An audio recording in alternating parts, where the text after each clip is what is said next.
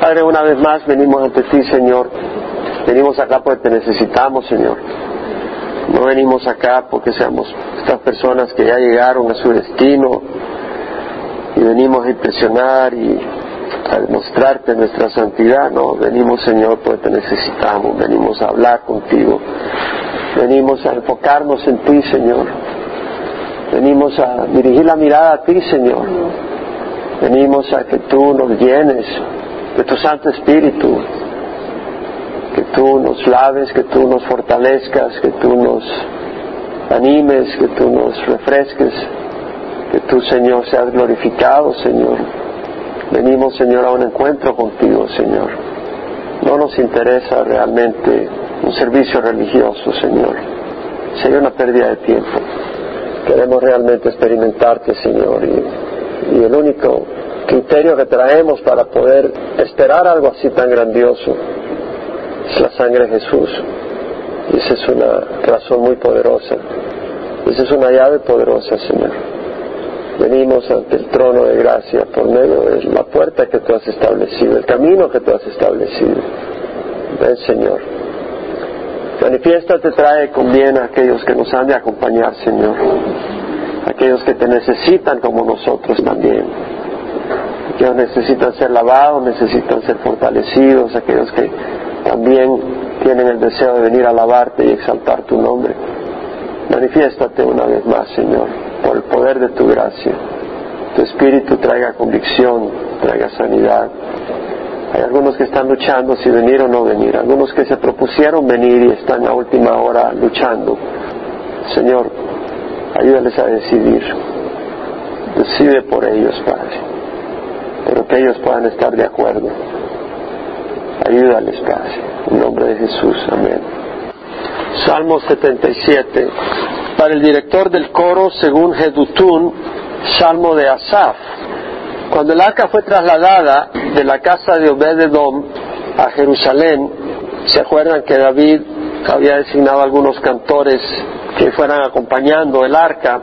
Y luego algunos se quedaron allá en Jerusalén para ministrar siempre ante el arca y otros fueron llevados a Gabaón, a donde estaba el tabernáculo, hasta que Salomón construyó el templo, entonces todos estaban ahí en Jerusalén. Jedutún era uno de ellos. En Primera de Crónicas 16, versículo 37, dice, dejó allí delante del arca del pacto de Jehová a Asaf, y a sus parientes para ministrar continuamente delante del arca según demandaba el trabajo de cada día. Asaf y sus parientes estaban ministrando en Jerusalén, ante el arca que había sido llevada de la casa de Obed-Edom a Jerusalén.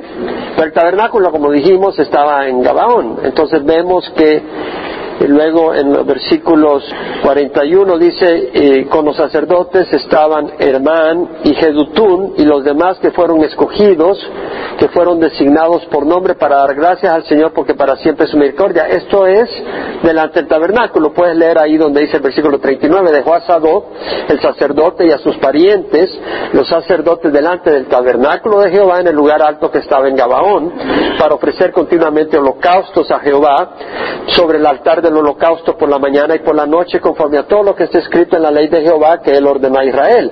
Con ellos estaban Emán y Jedutún y los demás que fueron escogidos, que fueron designados por nombre para dar gracias a Jehová, porque para siempre es su misericordia. Con ellos estaban también Emán y Jedutún con trompetas y címbalos para los que harían resonancia y con instrumento para los cánticos de Dios. Y designó a los hijos de Jedutún para la puerta. Entonces vemos a este Jedutún con instrumentos musicales, dedicado a la alabanza del Señor. Es posible que Jedutún haya sido el encargado para dirigir el coro, porque vemos que dice para el director del coro, según Jedutún, Salmo de Asaf. Se piensa que puede ser que el que ha estado dirigiendo parte del, del coro para este salmo. Me llama la atención el, 1 Crónicas 16:41, donde dice, con ellos estaban Gemán y Jedutún y los demás que fueron escogidos, que fueron designados por nombre. ¿Quién designó a Jedutún para dar alabanzas? Fue David. Pero ¿bajo qué unción lo hizo David? El Espíritu Santo era bajo la unción del Espíritu Santo. Él era un rey ungido por el Espíritu Santo, era un profeta ungido por el Espíritu Santo. Ungido por el Espíritu Santo, escoge a Jedutún y a los demás que fueron designados por nombre para dar gracias a Jehová, porque para siempre es su misericordia. Y nosotros también hemos sido designados por nombre para dar gracias a Dios. El 1 Tesalonicenses 5:18 dice, dad gracias a todo, porque esta es la voluntad de Dios para vosotros en Cristo Jesús. Esa es una orden. Hemos sido designados a tener un corazón agradecido. Dad gracias en todo porque esta es la voluntad de Dios para vosotros en Cristo Jesús. Interesante que Jedutún quiere decir alabando, quiere decir celebrando, eso es lo que quiere decir ese nombre. Interesante que el papá de este hombre, cuando nació, le pusieron ese nombre porque Dios ya tenía un llamado para él. Y nosotros tenemos un llamado. Cuando el Señor nos llama, hemos sido creados para alabanza del nombre de Dios. Y tenemos que tener un corazón que celebra a nuestro Dios. Y en Filipenses dice regocijados en el Señor siempre. Otra vez lo digo, regocijaos, vuestra bondad sea conocida por todos los hombres, el Señor está cerca. Por nada estéis afanosos, antes bien en todo, mediante oración y súplica, con acción de gracias, sean dadas a conocer vuestras peticiones delante de Dios. Entonces vemos en Filipenses que nos habla de regocijarnos y que nos habla de con acción de gracias. Lo mismo que en Tesalonicenses. Entonces Dios nos ha designado para tener un corazón de alabanza, un corazón agradecido. Dice este salmo, mi voz se eleva a Dios y a Él clamaré, mi voz se eleva a Dios y Él me oirá. En el día de mi angustia busqué al Señor. En la noche mi mano se extendía sin cansarse. Mi alma rehusaba ser consolada. Me acuerdo de Dios y me siento turbado. Me lamento y mi espíritu desmaya. Has mantenido abiertos mis párpados. Estoy tan turbado que no puedo hablar. He pensado en los días pasados, en los años antiguos. De noche me acordaré de mi canción, en mi corazón meditaré y mi espíritu inquiere. ¿Rechazará el Señor para siempre y no mostrará más su favor? ¿Ha cesado para siempre su misericordia? ¿Ha terminado para siempre su promesa? ¿Ha olvidado tener piedad o ha retirado con su ira su compasión? Entonces dije, este es mi dolor que la diestra del Altísimo ha cambiado. Me acordaré de las obras de Jehová. Ciertamente me acordaré de tus maravillas antiguas, meditaré toda tu obra y reflexionaré en tus hechos. Santo es, oh Dios, tu camino. ¿Qué Dios hay grande como nuestro Dios? Tú eres el Dios que hace maravillas, has hecho conocer tu poder entre los pueblos. Con tu brazo has redimido a tu pueblo, a los hijos de Jacob y de José. Las aguas te vieron, oh Dios, te vieron las aguas y temieron. Los abismos también se estremecieron. Derramaron agua las nubes, tronaron los nubarrones. También tus saetas centellearon por doquier. La voz de tu trueno estaba en el torbellino. Los relámpagos iluminaron al mundo, la tierra se estremeció y tembló. En el mar estaba tu camino y tus sendas en las aguas inmensas y no se conocieron tus huellas. Como rebaño guiaste tu pueblo por mano de Moisés y de Aarón. Al, meditar en este salmo, es importante este salmo para nuestras vidas, porque el primer versículo, el salmista dice, mi voz se eleva a Dios y a Él clamaré. Mi voz se eleva a Dios y Él me oirá. Esa no es una conclusión que parecería, porque es una conclusión, pero no es una conclusión que parece de los versículos que luego siguen, porque en los versículos que luego siguen, Él está en una confusión, Él está agotado, Él está destruido, su corazón roto, pero más adelante veremos la razón por la cual hace eso sin lugar a duda, Él dice, mi voz se eleva a Dios y a Él clamaré. No dice tal vez, es una opción. Él, a pesar del ambiente en que está, a pesar de la situación que está pasando, Él dice, a Dios extiendo mi voz. A Él clamaré. Y la palabra clamar es exclamar en voz alta. Es gritar pidiendo ayuda, pidiendo auxilio. Es exclamar a todo pulmón mi voz a Dios, a Él clamaré, a nadie más, mi voz se eleva a Dios y Él me oirá. Entonces el salmista está diciendo, yo voy a clamarle a Dios. No es una petición así tranquila, es alguien que está en desesperación y dice, le voy a clamar a Dios.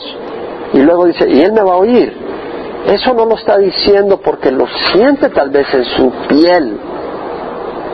Ya veremos que él ha experimentado una situación donde él se siente abandonado, pero él está yendo más allá de lo que ve. A pesar de que su crisis no está resuelta, a pesar que está muy perturbado por el silencio de Dios y la aparente indiferencia de Dios, él dice al Señor clamaré y él me oirá. Pedro dijo, Señor, ¿a quién iremos? Tú tienes palabra de vida eterna. Pedro no tenía a quién ir. El salmista se sentía acosado, pero no tenía ningún otro lugar a donde ir. Hay muchos que tienen otro lugar a donde ir, pero no el salmista. Dice, en el día de mi angustia busqué al Señor, en la noche mi mano se extendía sin cansarse, mi alma rehusaba ser consolada. En el día de mi angustia, realmente más vale hacernos a la idea que el cristiano pasa por angustias. Lo vemos a cada rato en los salmos. Son salmos de hombres ungidos por Dios que están en medio de la angustia. La palabra angustia es usada en otros contextos con el nombre de trouble, problemas, aflicción, adversidad, tribulación. El Señor dijo, en este mundo tenéis tribulación, pero confiad, yo he vencido al mundo. O sea, si tú te pones los ojos en la tribulación, puedes decir, ¿dónde está el Señor? Señor me ha abandonado. El Señor no me escucha. Pero dice el Señor, en el mundo tenéis tribulación, pero confiad, dice. ¿Confiad en qué? ¿En las circunstancias? ¿En tu vecino? ¿En el gobierno? ¿En el doctor? No. Confiad en mí. Yo he vencido al mundo. Él ha vencido la enfermedad, el pecado, la muerte. Pablo en 1 Corintios 1.9, no vayan ahí porque no tenemos el tiempo, se lo va a leer, dice, de hecho, dentro de nosotros mismos ya teníamos la sentencia de muerte, a fin de que no confiáramos en nosotros mismos, sino en Dios que resucita a los muertos. Pablo estuvo en Asia en una situación muy complicada donde creía que iba a morir, que no iba a tener, no iba a poder salir vivo de ahí. Y dice, bueno, Dios hizo esto, está diciendo, aunque no lo dijo en esas palabras, para que no confiáramos en nosotros mismos. ¿Y por qué al Señor no le gusta que confiemos en nosotros mismos? Porque realmente nosotros no tenemos control de nada. Solo Dios es Dios, nosotros no somos Dios. Y confiar en nosotros mismos es arrogancia, porque nosotros somos polvo. Y la arrogancia del hombre hace que uno confíe en uno mismo. Pero eso no es la verdad, eso no es luz, eso no es realidad, eso no es humildad. En el día de mi angustia, la palabra angustia en el hebreo es, es un nombre femenino, es adversaria, enemiga, una mujer rival de otra mujer. Tal vez una mujer tiene su esposo y aparece una rival ahí, es una mujer rival. Y se ocupa para expresar angustia, congoja, tribulación, aflicción, tormento, agobio, tormenta. En el día de mi angustia busqué al Señor. Nosotros no queremos considerar que la vida del cristiano tiene angustia. No lo queremos considerar, pero es una realidad. Y tenemos que hacernos a la idea. De hecho, vamos a ver en algún versículo que al venir al Señor, muchas veces tu angustia es más fuerte, las luchas son más fuertes. Y me pregunto, las luchas que tenía Pablo antes y después de conocer al Señor. Antes andaba encima del caballo blanco, después cayó del caballo, naufragó, lo azotaron, lo apedrearon. Hay angustias. En la noche mi mano se extendía sin cansarse, dice. En la noche, es decir, la angustia era mayor que su sueño. En la noche mis manos, a mí en la noche me gusta dormir, pero muchas veces no puedo dormir. ¿Por qué? Porque hay cosas en la mente. Y a veces uno está tan cansado que no puede ni levantar ni dormir, ni una ni la otra. Y hay que levantarse y orar un poco para poderse volver a acostar y descansar. En la noche, la angustia mayor que el sueño, en la noche mi mano se extendía, es decir, en la noche él oraba. Él oraba a Dios, extendía sus manos a Dios. En la noche mi mano se extendía hacia el cielo, clamando, pidiendo auxilio sin cansarse. No quiere decir de que sus manos se extendían y sus manos no se cansaban, no, que el cansancio en sus manos no se comparaba con la desesperación que estaba pasando. Y por eso no cesaba de tener las manos para arriba. No se cansaba de tener las manos arriba, sí las tenía cansadas, pero no paraba de tener las manos hacia arriba porque tenía una crisis y estaba clamando. Mi alma rehusaba ser consolada. En otras palabras, la palabra rehusar está, quiere decir, eh, mi alma se refiere a mi persona. A veces te dicen algo y ya tú muestras un consuelo superficial. ¿Sabes a qué me refiero? Pero por adentro estás en tormento. ¿Sabes a qué me refiero? Pero dice, no, pero yo en mi alma, mi alma, mi ser, lo más íntimo mío, rehusaba ser consolada, dice. O sea, no aceptaba el consuelo, no rechazaba, no estaba dispuesto a recibir tranquilidad mientras sus circunstancias no cambiaran. Eso es lo que está diciendo. Mi alma rehusaba ser consolada. Nada de consuelo mientras esto no se resuelva. Eso es lo que dijo. ¿Quién de ustedes ha pensado así a veces? Mientras esto no se resuelva, yo no descanso. Voy a pelar los ojos toda la noche. Voy a protestar, voy a llorar, voy a gritar, todo lo que quiera. Voy a ser miserable, voy a andar de mal humor. ¿Quién entiende eso? Y somos miserables, porque las circunstancias no han cambiado. Y a veces las circunstancias queremos que cambien para bien, ¿no? Una situación, ¿y por qué no entiende este fulano? ¿Por qué no entiende este mengano? ¿Qué pasa? Y estás ahí desesperado. Y dices, no voy a ser consolado hasta que esto no se resuelva.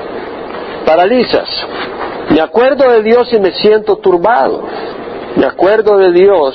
No es que Dios le causaba angustia, pero se acuerda de Dios, dice, bueno, pienso en Dios me siento turbado.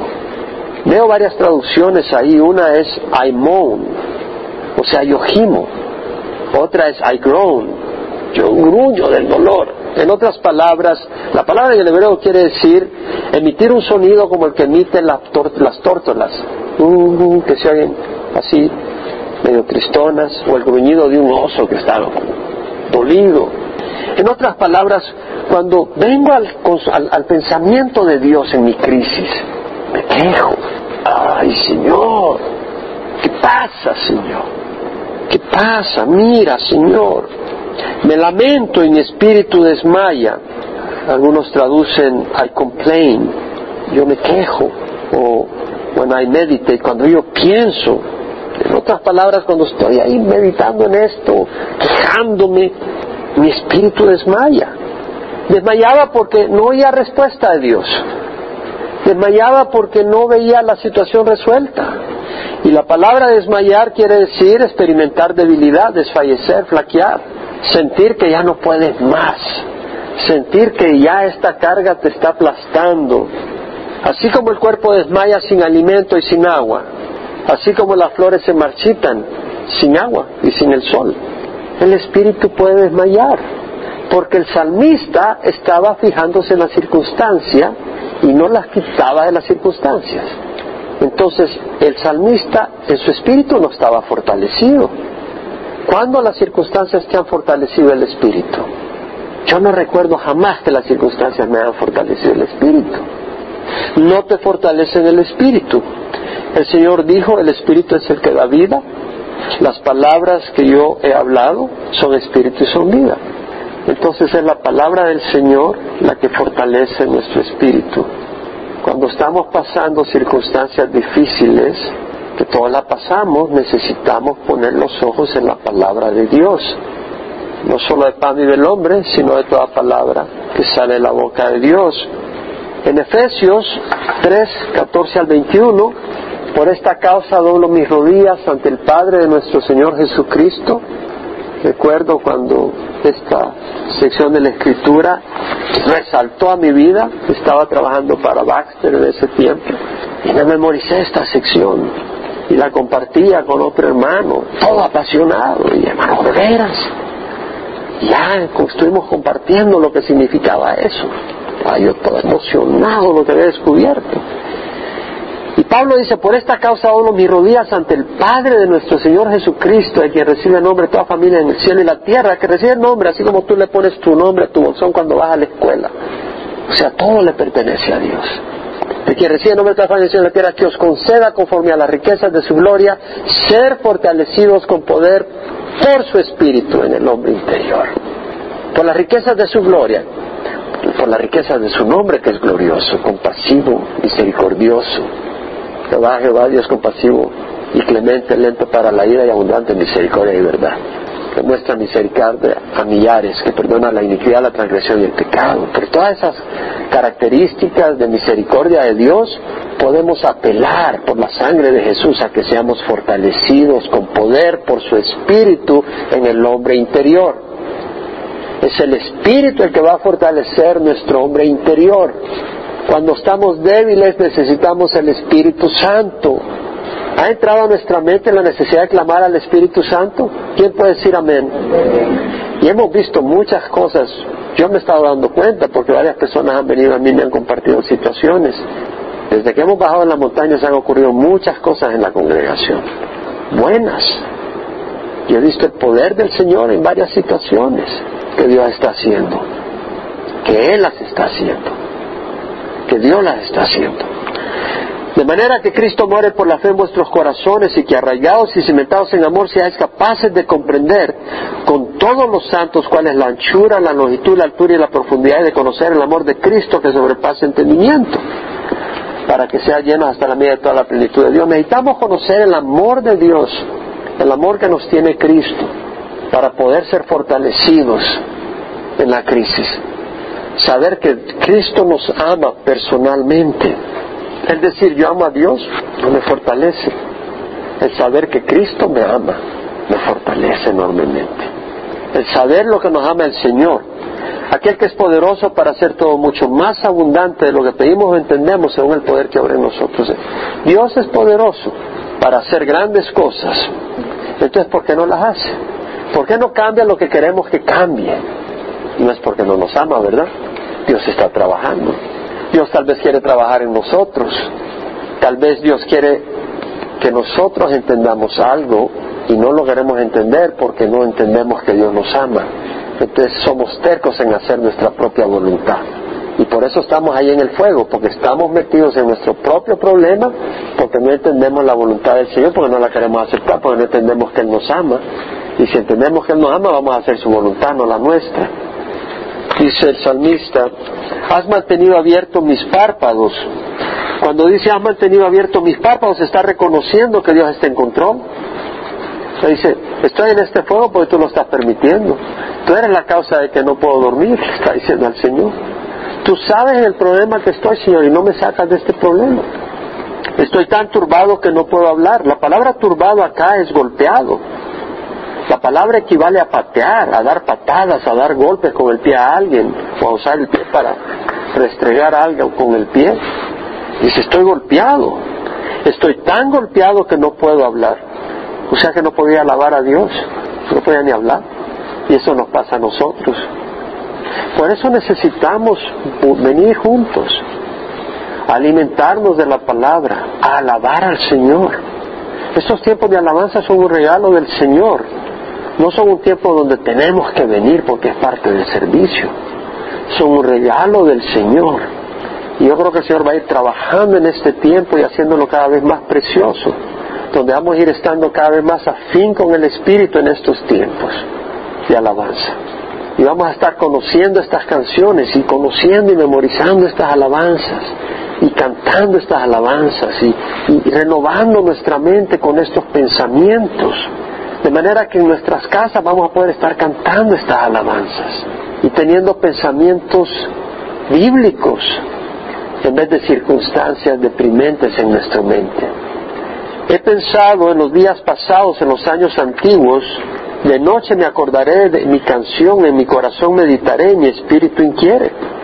De noche me acordaré de mi canción, la palabra canción aquí es música de instrumento de cuerda, una canción de música o un canto cantada la melodía de un instrumento musical.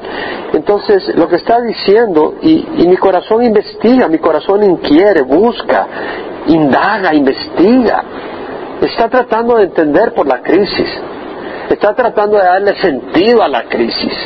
Y recuerda la canción que tenía en su corazón de alabanza, pero cuando trata de entender las cosas no le haya, no haya pie con bola, no le haya sentido a las cosas. Y como resultado se le cruzan pensamientos oscuros. Versículo 7, ¿rechazará el Señor para siempre y no mostrará más su favor? O sea que se sentía rechazado por Dios. ¿Rechazará el Señor para siempre? Es decir, ya estoy rechazado ahora. ¿Este rechazo será continuo? Sí, se rechazará para siempre porque él se sentía rechazado en ese momento. Y es, ¿cuánto durará este rechazo? La palabra rechazo acá, sanach, en el hebreo quiere decir apestar, heder, ser rancio, podrido. O sea, algo abominable, algo podrido que tú lo avientas. ¿Aventará el Señor mi vida como algo apestoso para siempre? ¿Qué está diciendo el salmista? Rechazará el Señor para siempre y no mostrará más su favor. ¿Ha cesado para siempre su misericordia? La palabra misericordia es bondad, compasión, amor de pacto, benignidad, benevolencia.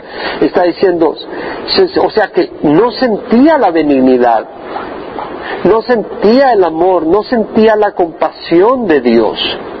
Porque dice, ha cesado para siempre su misericordia. En otras palabras, no siento la misericordia de Dios, está diciendo.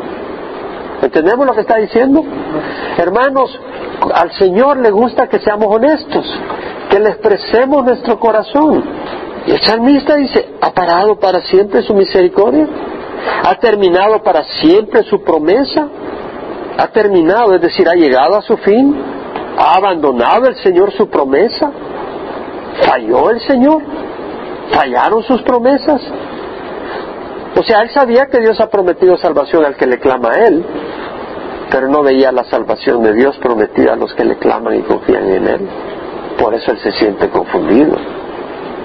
Y dice, ha terminado para siempre su promesa. ¿Ha olvidado Dios tener piedad? La palabra piedad se relaciona a, súplica, al que está suplicando por ayuda. En otras palabras, ¿se ha olvidado Dios? Esa característica que tenía de que cuando alguien suplica, Él viene y te da una mano. ¿Se ha vuelto indiferente? ¿O ha retirado con ira su compasión? O sea, ¿será que Dios tiene ira hacia mí y que su compasión ya no está hacia mí? ¿Que ha cerrado su compasión? La palabra retirado acá es cerrar, como cuando uno cierra una puerta, cierra la boca, cierra un flujo de bendición. La palabra compasión se traduce a veces vientre, como el vientre de una madre que acaricia a su feto, al bebé dentro de su vientre. Habla de un tierno amor ha retirado la compasión de Dios. O sea, él sentía que tal vez Dios estaba enojado con él. Y él sentía que Dios había cerrado sus oídos y que no se conmovía ante su situación. Así se sentía el salmista. Entonces dije, este es mi dolor, que la diestra del Altísimo ha cambiado. Dios ha cambiado. Esta es una traducción difícil, y algunas traducciones traducen el Altísimo ha vuelto su mano contra mí. Así lo traducen. Dije, este es mi dolor o este es mi destino, que el Altísimo ha, vuelto su mano contra mí. O esta es mi angustia, que la mano derecha del Dios Altísimo ha cambiado. Otra traducción traduce, voy a apelar a los años a la mano derecha del Altísimo. O sea, voy a recordar cuando era distinto, cuando la mano derecha del Altísimo me bendecía. De una o de otra traducción, el salmista dice, ha habido un cambio. Bueno, sabemos que Jesucristo es el mismo ayer, hoy y siempre. Lo sabemos. Lo dice la Biblia, ¿no? En Malaquías 3.6 dice, yo Jehová no cambio, por eso vosotros, oh hijos de Jacob, no habéis sido consumidos. En Juan 6.35 Jesús les dijo, yo soy el pan de vida, el que viene a mí no tendrá hambre, y el que cree en mí nunca tendrá sed. Nunca. Entonces yo propongo que el cristiano, cuando viene a Cristo, ya no tiene sed, pero no quiere decir que no va a sufrir pero no vamos a tener sed, pero vamos a sufrir, pero vamos a tener el corazón con el Señor. Y es que a veces, como sabemos que Dios es amoroso, tratamos de reconciliar el amor de Dios que ya no lo cambiamos porque lo hemos encontrado, ya no estamos buscando, pero estamos buscando una respuesta a las circunstancias y que tratando de reconciliarlas con ese Dios que sabemos que es amor y no lo entendemos. Bueno, podemos hacer una cosa, irnos para atrás, o podemos confiar en el Señor. El salmista decidió confiar en el Señor. Pero vemos al extremo donde se encontraba este hombre, al extremo de la desesperación y de la angustia, pero su decisión fue confiar en el Señor. Es que cada uno de nosotros va a tomar decisiones. Cada uno de nosotros va a llegar tarde o temprano a crisis. Y tarde o temprano a crisis que son crisis. Y en esas crisis vamos a saber a quién le perteneces. Porque si le perteneces al Señor, aunque mueras, pero vas a morir para el Señor. Pero no te vas a hacer para atrás. Sé fiel hasta la muerte, dijo el Señor. En Isaías dice, confía en Jehová para siempre, porque en Jehová, Jehová tenemos una roca eterna. Entonces tenemos que perseverar. Del versículo 11 al 20 habla el salmista de que decide confiar en el Señor. Y decide pensar no necesariamente en cómo le iba cuando el Señor le bendecía, sino en la fidelidad del Señor en general. Cómo ha sido fiel con el pueblo de Dios. Y esto es importante, ya voy a mencionar por qué. Pero yo creo que tenemos un llamado a perseverar. En Hebreos 10, versículo 32 a 39, el autor dice, recordar los días pasados cuando después de haber sido iluminados, soportaste una gran lucha de padecimiento. O sea que antes no habían tenido esas crisis. Fue después cuando vinieron al Señor. Es lo que mencioné antes.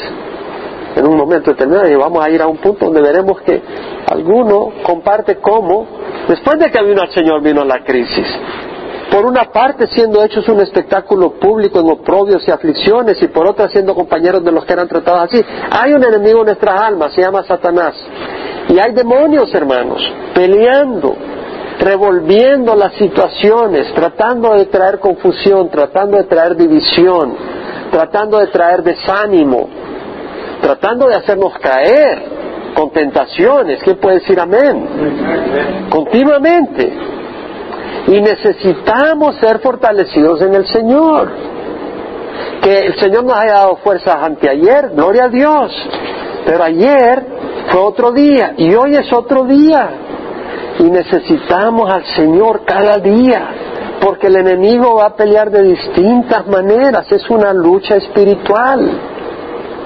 Es una lucha espiritual.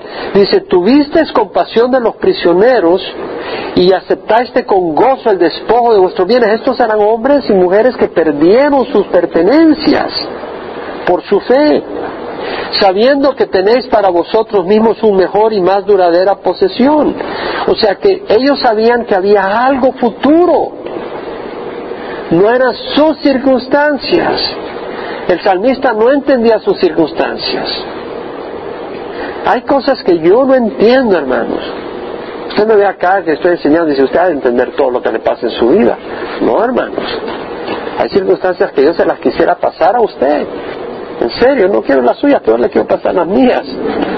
Hay circunstancias que no, no las quiero ni tocar.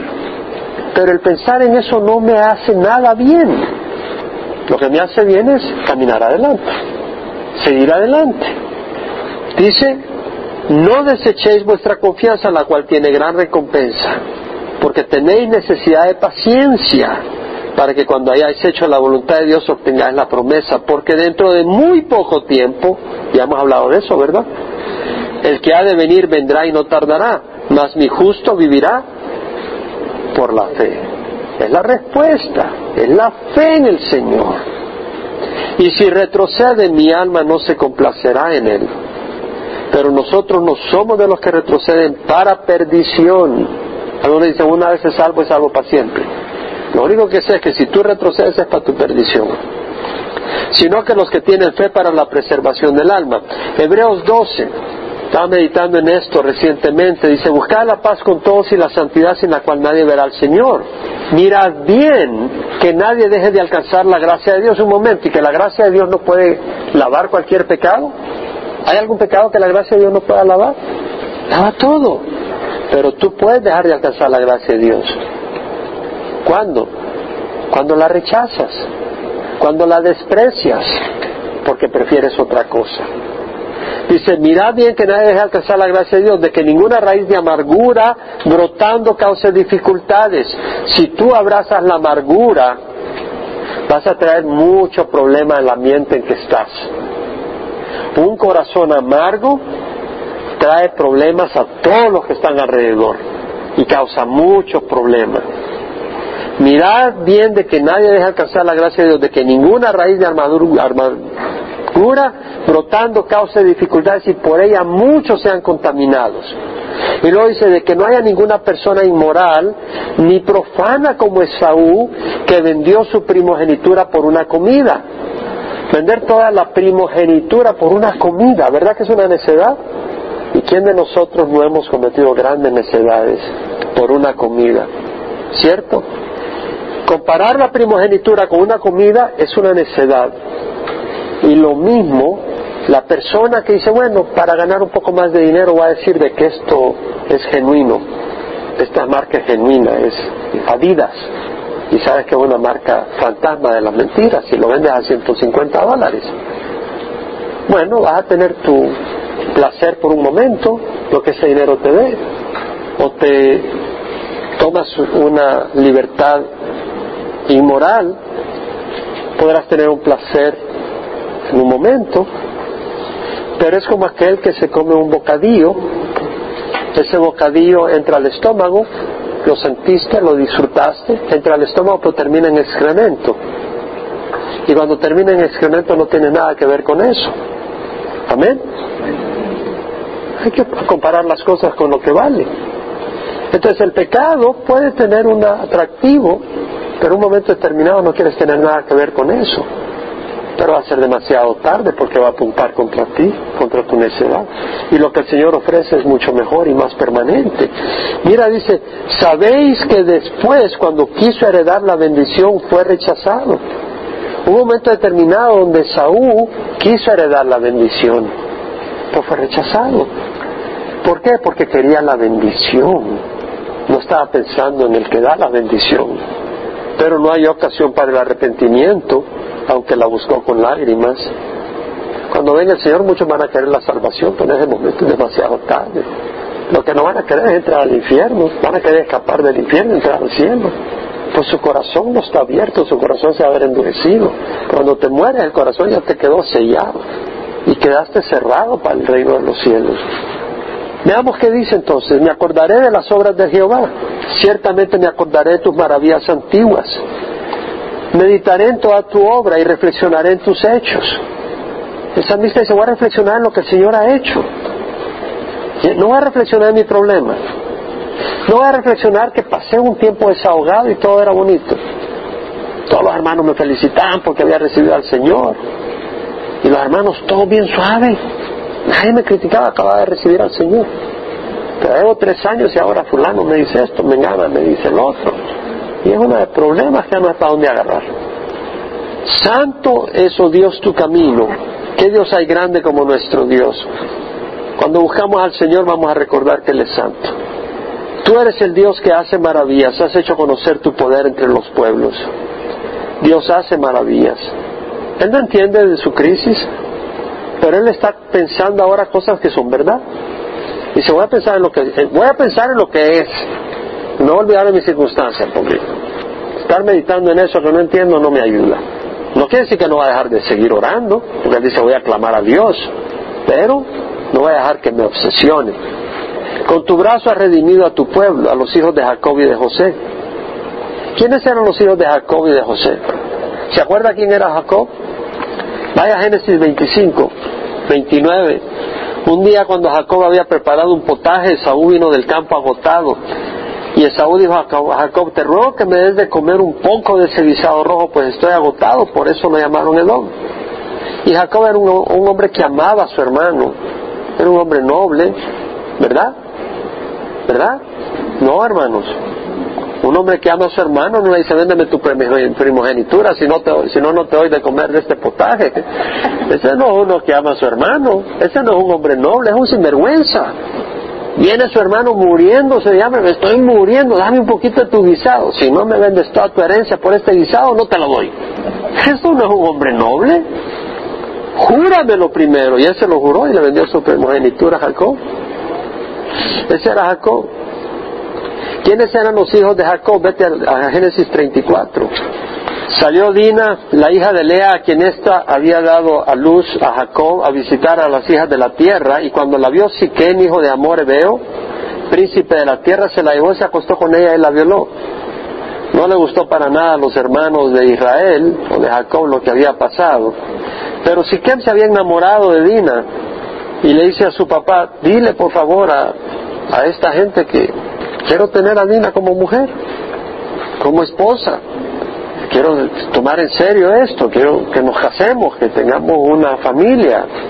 Y los hijos de Jacob se dieron cuenta y dicen, bueno, ok, si se circuncidan ustedes, todos ustedes, si se circuncidan, entonces nuestras hijas van a ser para ustedes, sus hijas para nosotros, vamos a ser una familia, todo, una familia, todo tranquilo, vamos a poseer, vamos a ser un pueblo, juntos.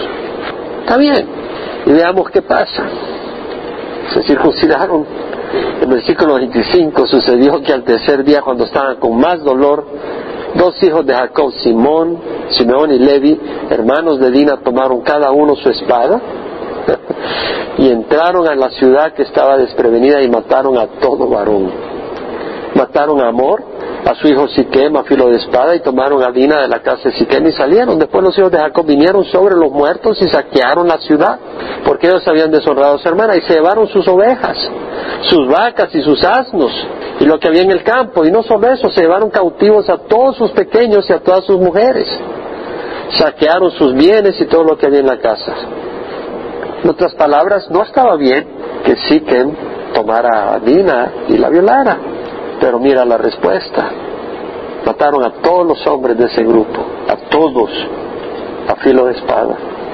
Saquearon, se llevaron todo, y se llevaron a las mujeres y llevaron a los niños.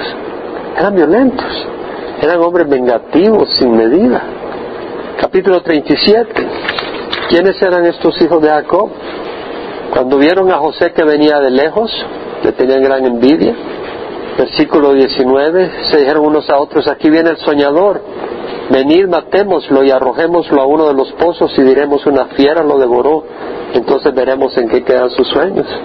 Lo metieron en un pozo y luego lo vendieron, lo agarraron su túnica de todos colores que le había dado su papá, que era la envidia de los demás hermanos, y la despedazaron mojada con sangre de un cabro que mataron para hacerle creer a su papá que su hijo había muerto, destruyendo el corazón de su papá. Estos eran los hijos de Jacob.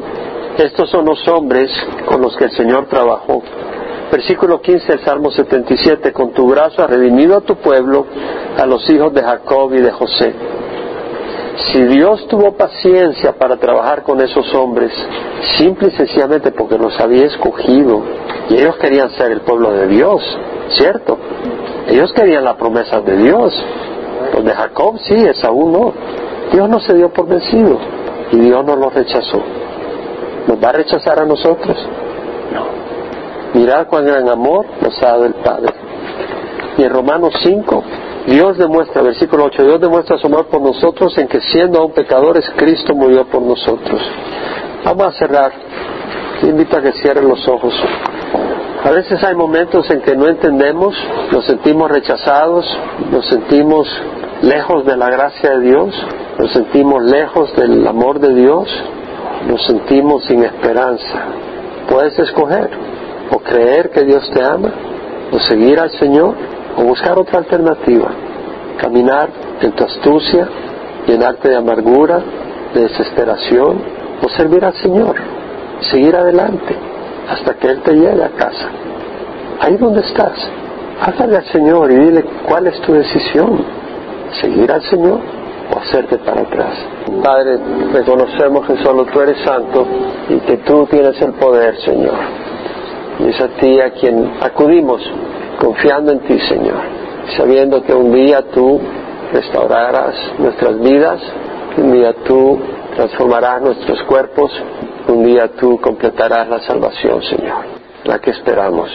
Derrama tu Espíritu Santo, fortalece nuestras manos, nuestros pies, guárdanos, Señor, con tu poder, en tu santidad. En nombre de Jesús. Amén.